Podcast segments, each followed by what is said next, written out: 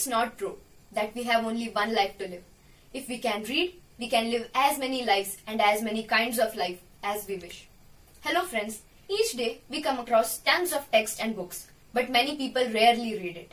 I will tell you how important it is to read and learn new things. Reading improves vocabulary and language skills. Reading improves concentration. Reading enhances imagination.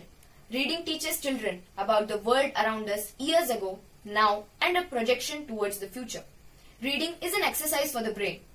Some days ago, while reading, I came across a book which motivated me and will surely inspire you guys as well. The name of the book is The Monk Who Sold His Ferrari by Robin Sharma. The book is written as a conversation between two friends. Julian Mantle is the main character of the story, who lost himself in the chaos of materialistic life. He left everything and went to Himalayas to learn about the world and life.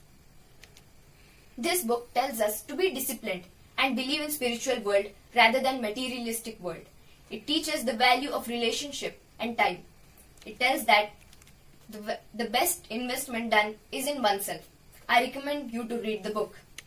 At last, I would like to tell you, be happy, be creative, live life and keep on reading. Thank you.